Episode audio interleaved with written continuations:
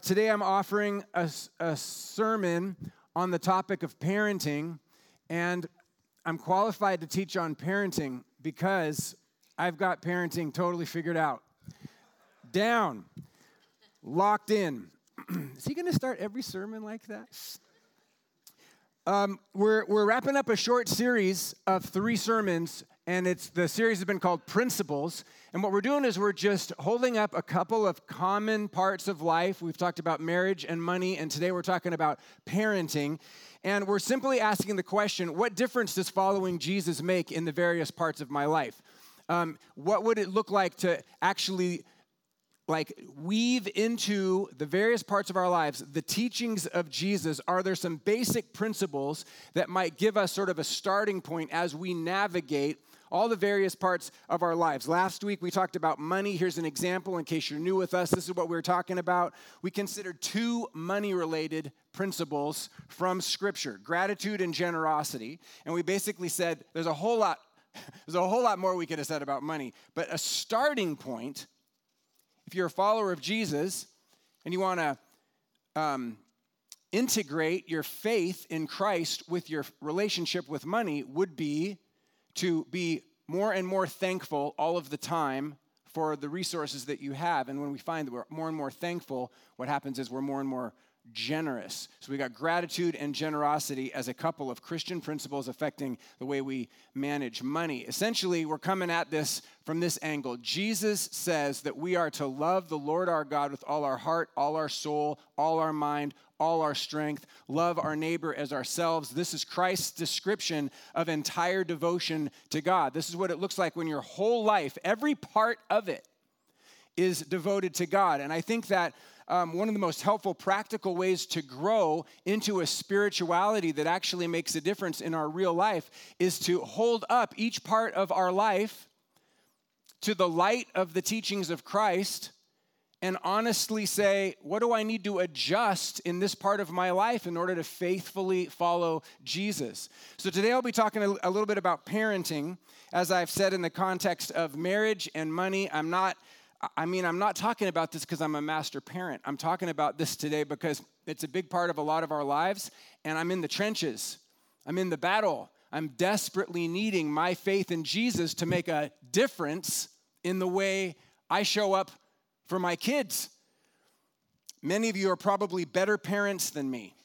Um, I have a lot to learn about parenting, and I am actively learning about parenting. In fact, I asked two people from whom I would really like to learn more about parenting to preach this sermon, and both of them looked at me and smiled and said, No, thank you.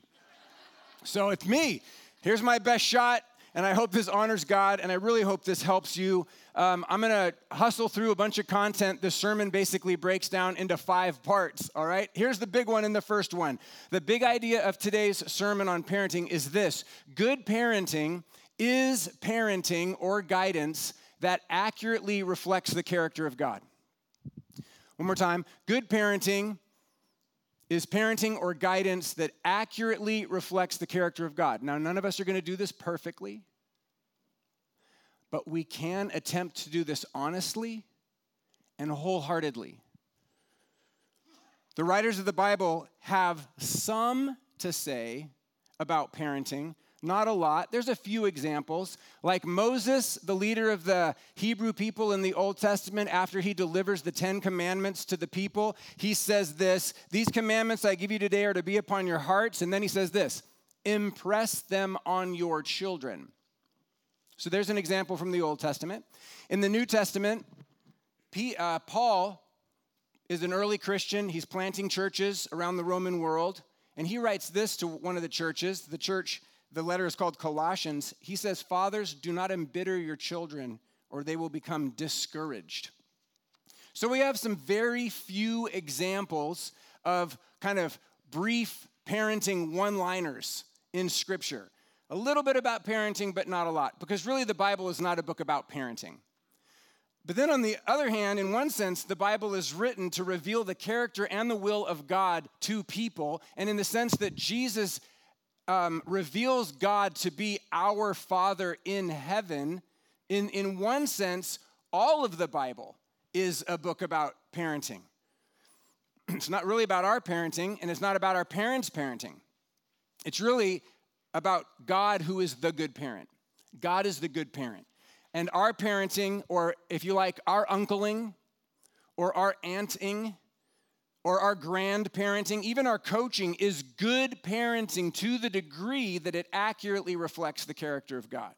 In other words, if I, I did a good job parenting my kids last week, if my parenting looked like the way God parented me last week. And if I didn't parent my kids in a way that looked like the way God parented me last week, then that was not good parenting. What a terrifying responsibility. what a compelling opportunity. We should be clear at the start it's not just fathers who teach children about God, it's father figures. It's not just moms who teach children about God, it's, biological moms and moms that adopt kids and moms who we adopt later in life because we're looking for more parenting because we have such a deep desire to be guided and cared for and encouraged and instructed. Many of us have relationships with our parents. Even more of us have relationships with father figures or godmothers or other adults that we look to for help. Some of us have our own children, but even more of us have relationships with kids that are not our own children, but kids that look to us for guidance, for coaching, for support, for instruction. So, the big idea this morning is this good parenting is parenting or guidance that accurately reflects the character of God.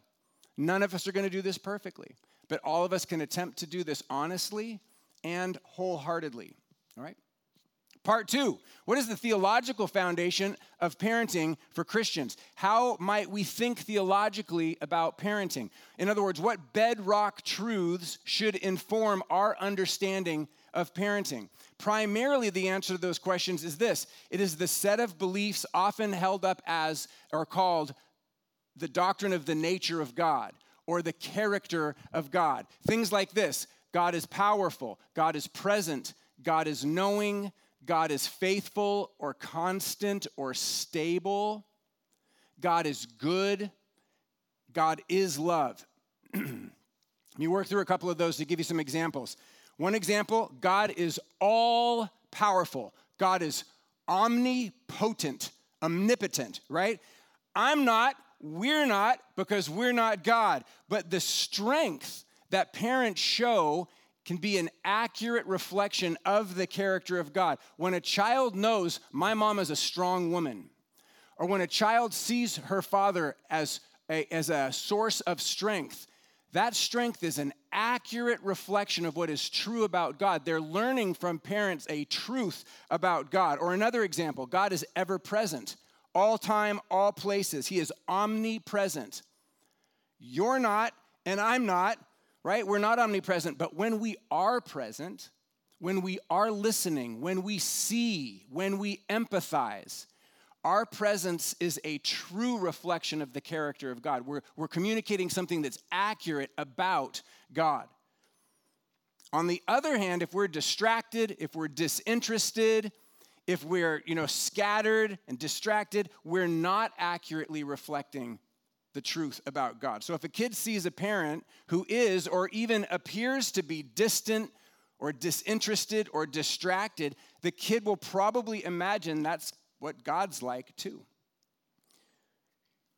all the aspects of God's character are super important. Probably the most, I think, the most unique aspect of God's character according to the Bible. In other words, the way the Bible describes God that other holy books do not describe God as is good.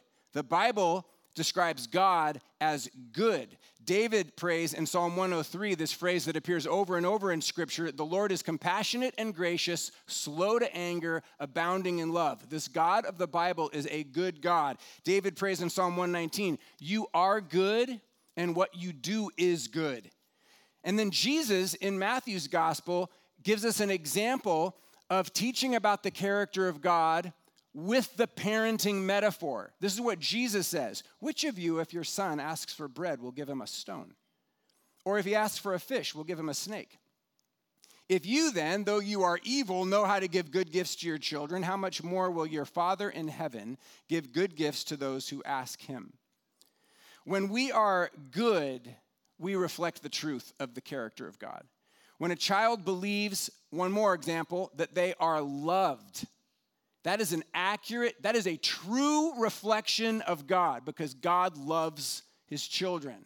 The truth is, my children are loved by God. When I demonstrate that I love them, I am reflecting the truth of God's love for my kids. Right. Part three Let's push towards some specific practices for parenting, ways that our devotion to God can and should impact the ways that we parent. You could make a huge list, of course, of, of practices. Let me just roll out four really quick.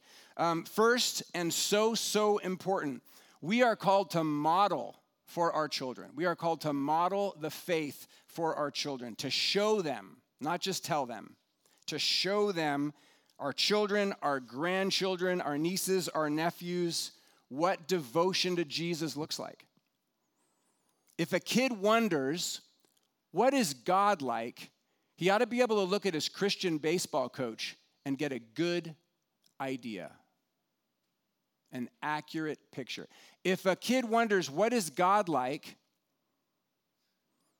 And she has a Christian teacher at school, she ought to be able to copy the behavior, to imitate the behavior of that Christian teacher and end up following Jesus, even if she's never even read the Bible. We're called to model the faith. Jesus says over and over and over again, Follow me, follow me, do what I do. I'm going to show you how to live. And that's very challenge, challenging to me. You know what's even more challenging to me? Paul, who says twice in his letters, Follow me as I follow Christ. That's incredible. You can just do what I do because I'm following Jesus. So just imitate me as I follow Christ. So modeling is one practice that should inform the way we parent. Second, our devotion to God should be consistent, not occasional. In other words, cons- another word for consistent might be wholehearted all the time. In other words, we're not living one way with one group of people and living another way with another group of people. Kids are so unbelievably good at sniffing out inconsistency or hypocrisy in adults, right? They get it really, really fast. God, writes James, the brother of Jesus, does not change like shifting shadows. So, consistency is critical for the Christian parent if we are to reflect the truth about God. That, mean, that filters down to stuff like this I shouldn't show favoritism. And I shouldn't excuse behaviors in the privacy of my home that I'm not okay with in public. I got to be consistent, right? Now, am I to be perfectly consistent? No. But I can be increasingly consistent. And number three, I can be honest and that's another practice for Christian parents radical commitment to honesty. I want, this is, this is the way this rolls out for us. I'll say things like this to my kids I, I value this. I want to be this kind of dad. I want to show up for you like this, and I make mistakes. I, I'm sorry that I did that the wrong way. I sin sometimes, and that hurts you, and I'm sorry that that hurts you. Um, this honesty is not an excuse, but it is a practice that I think keeps parents from doing, I think, one of the most dangerous things, which is pretending. We, we, it doesn't help our kids when we pretend to be something we're not. So even if we feel like we are just, you know, bringing up the rear in the parenting race, I think it's mostly helpful to be um, honest about it. I should honestly acknowledge when I don't do what I want to do, that I made that I, that I didn't, that I hoped to do better. And when I sin and it hurts my kids, I should actually model what Christians do when they sin, which is confess it and receive forgiveness. And my honesty with my kids about my need for forgiveness is, I think, a valuable thing. And then finally, a Christian principle, a final Christian principle is this. It's so core to Christianity that it's a core principle to almost everything, it's, and especially parenting. It's grace. The Christian parent should be graceful, which means receiving grace and extending grace. And sometimes I look at my kids, like when they're on the field or when they're sleeping or sometimes just across the table, and I'm like, this is crazy. God's plan for my life is to teach that person about God. That is, I'm going to need a lot of grace. Okay, I, which means I need to receive grace and give grace. Parenting is not about performance. That's the only sentence some of you need to hear today. Parenting is not about performance, it's about grace. What if you could actually teach your children about the grace of God. That'd be like the most beautiful thing you could do as a parent to actually communicate in a way that lands in their soul the grace of God. So, four practices that I've just kind of picked out of the pot because there's so many modeling, consistency, honesty, and grace. Couple more things. Here's three quick observations that I'm finding helpful right now. I'm just trying to be as helpful by being as transparent and appropriate as I can. Um, this is kind of my learning edge on parenting. And I realized as I was working on this that most of the best information that I've received in the last 10 years about parenting has come from monks and nuns. Just like, let that sink in for a second.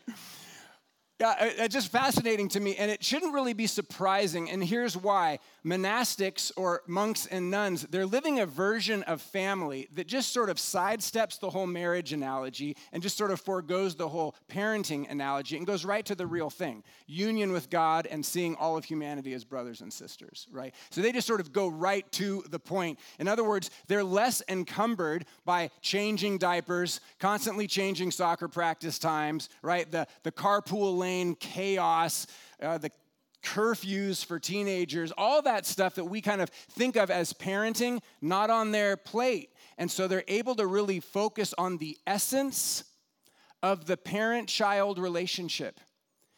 Consequently, their insights for me have been so powerful. Let me give you a couple examples. I was talking to a friend of mine, Sister Maximilian Marie Gerritsen. She's a Dominican sister or nun on the phone a couple years ago, and I'm complaining about my current parenting challenge. I don't even remember what it was, but I'm going on and on about this challenge I have in my role as a parent. And she says, Oh, so what you're saying is you actually have to parent? And I needed that. I needed, I needed like that loving correction from my perspective that frankly was getting pretty settled into this. I'm the parent, therefore my kid should do X, Y, Z. And I needed to get more into this spot, which was I'm the parent, therefore I should parent. Right? I, I can I typically think of parent as a noun. And I need to think of parent as a verb. Here's a second observation. This is from a Benedictine monk named Hubert van Zeller. It's about shared responsibility. Great quote. This is what it this is what he writes. Life in a family is only really successful when everyone has a lot of dull things to do for everyone else. Not heroic things, but dull ones. Family life is really only a blueprint of the rest of life. One loves the people one is with, whether they're our parents or our children, not because they're amusing, but because they need us to be nice to them. This is a super healthy corrective for me. So much of the modern dad stuff that I'm exposed to, though really good in a lot of ways, just sort of talks about heroic adventures. It's like the good dad is swimming with sharks and his kids, you know, the good dad is like jumping out of airplanes. And I think that's so, so powerful to make good memories with your kids. But you know what? Um, what's really important is that I teach my kids that grow, and I think you either learn this in your home growing up or you don't, that life is about shared responsibility. And specifically, family life is about shared responsibility. In other words, you do a lot of really dull things together and for each other, like pick up the, you know, the kitchen table or fold the laundry or wash the, the dishes or whatever. We help each other, we serve each other. It's our job, it's our responsibility. It's not super dramatic, it's super dull. Here's the quote continues. He says, It's when enjoyment without responsibilities is the goal that in the family, as in all human relationships, the foundations begin to wobble. Enjoyment without responsibilities. Imagine a beautiful meal, everybody enjoys it, it's so good, and then everybody leaves. and there's all the food. It's enjoyment without responsibility. That's that's erodes the foundation, right, of the family. These are just three observations that I think maybe used to be obvious to people, but I don't, I don't think they're very obvious anymore. Parent is a verb. Shared responsibility is critical for a healthy family or community. And then here's the third trusting your kids is as important as protecting your kids, and maybe more. A generation ago, I was reading about helicopter parents you know, parents that just sort of hover around their kids and, and, and just want to be like, never leave them, never let them leave their sight. And then last year, for the first time, I read this phrase uh, snowplow parents. To, to describe a parent that forcefully removes any obstacle in the way of their child, right? No adversity, I'm gonna take care of it all, right? And I notice in my work with kids at the Foundry as a coach, kids don't advocate for themselves. And I think it's more, not so much because they don't want to, it's because they're not even given the choice or the chance. Parents talk to the coach, parents talk to the teacher. Parents talk to the admissions counselor in college. Parents talk to the job recruiter. And I can tell you several stories of parents who actually talk to their kids' bosses and we position this all as supporting and protecting our kids. Really, we're afraid. We're afraid. This is fear based parenting. And I think what fearful parents, and I would put myself in this category some days, what fearful parents fail to recognize is that growth happens through adversity and disappointment. Kids need to see that their parents trust them. Kids need to see that their parents believe in them and are even willing to allow natural consequences to do what only natural consequences can. Kids need parents to trust them as much, or maybe even more than I think they need us to protect them. And this is especially true for Christian parents, and this is why. The Bible says that God's plan of restoration happens through us, the children of God. God is not a snowplow parent. God allows us to go through and be formed by adversity, in part because He trusts us to be ambassadors in the world.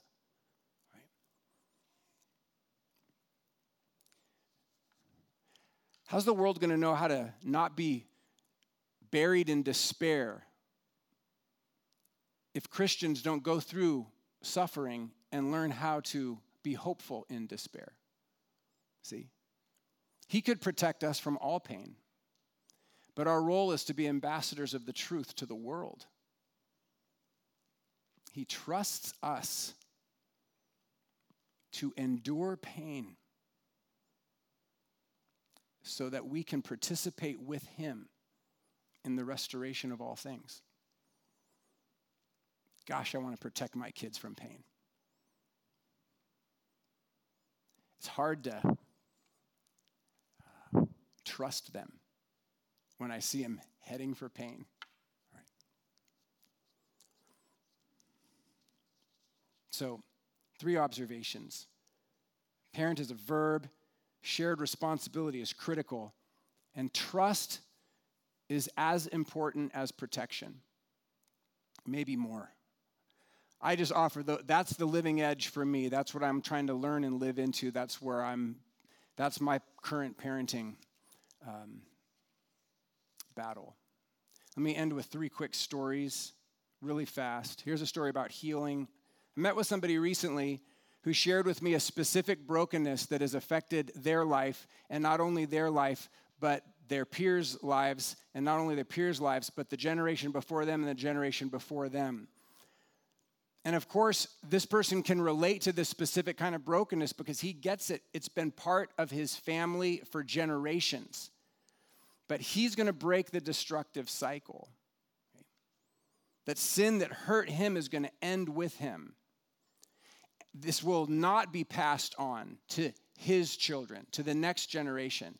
And that journey will be difficult and painful for him. In fact, it will take his whole life. It will be the major work of his life to be where the curse stops and the blessing for the next generation begins. But what a beautiful gift to give to his children. And more importantly, see how he is going to reflect the truth of deliverance that comes from God. He's going to be the one who sacrifices in order to give salvation in a certain way to his kids. Beautiful example in my mind of parenting is healing. Here's a sad story about hurt. It's also brought into a situation this week in another state. This is not a local story. In another state, about a father figure who was trusted by children and abused that trust. And that kind of experience um, grieves me on so many levels, but mostly because I know that now these children are going to have to learn the truth about God while also trying to unlearn lies about God that were communicated through action on the part of a father figure. These are lies that will be difficult to break because they were communicated by a trusted father figure. And then lastly, this is a story about love. Um, I've told some of you this story before. This is the chicken water story, and I just want to honor my dad in, in this story. Um, my chores growing up included taking care of the chickens and the sheep and the pigs, and specifically the part that I always neglected was giving the chickens fresh water. It all seemed so ridiculous to me because chickens just step in clean water and they're happy to drink the dirty water that you just pour on the dirt, you know? And, and, and so, but my, it was really important to my parents that they had chicken, the chickens had clean water. And if I was grounded 10 times as a middle school kid, nine of them were because I didn't give the chickens clean water. This absolutely drive my parents crazy. So one of my favorite memories of my dad is uh, this evening where um, it was discovered that the chickens did not have fresh water. And my dad came home from work and he looked at me and he said, I'll meet you at the chicken coop. And uh, so we walk down there, and the, the chicken water is just like an inch of slimy mud. I mean, it's just disgusting. My dad looks at it, I look at it, he looks at me, I look at him. He says, Where's the brush? It'd been so long since I'd used the brush, I didn't know where it was. And so my dad gets down on his knees in the chicken coop and starts washing this nasty chicken water dish. Um, it was a corrugated, enameled old refrigerator drawer, I think. It was this, this big square thing. And he's washing it, and he wears a ring on his pinky finger, and I can hear the ring going over the corrugated bottom of this nasty container. And he scrubs this thing for a long time while I watch, and he gets it perfectly clean, right? Like navy clean. And I'm feeling embarrassed right? I'm embarrassed that I didn't do my job. I'm embarrassed I didn't do it again. I'm embarrassed that now my dad is on his knees in the chicken coop looking undignified as I stand looking over his shoulder from several feet away. And then as the sun goes down and the job is completed, he stands up and he looks at me, he turns around and he looks at me, and I see this, got tears in his eyes. And he comes up and he gives me this big hug. He pulls me in close and he holds me really tight. And he says, I just love you so much. And then he lets go and he turns around and he walks to the house, and I kind of am like a noodle, right? Be several years before either one of us would embrace Jesus, but that experience has stuck with me, friends, for 40 years. I think it definitely makes my dad's parenting highlight reel. But even more important, it's a, it's a parenting moment that reflected the truth of God's love for me in a way that is so powerful. So powerful, in fact, that a couple of decades later, I was cleaning the barns at my dad's and my mom's place, and I found that old chicken water dish, and I cleaned it up, and now it frames a picture of me and my dad. Good parenting is parenting that accurately reflects the character of God. We're not going to do it perfectly, but we can attempt to do it honestly and wholeheartedly. Amen?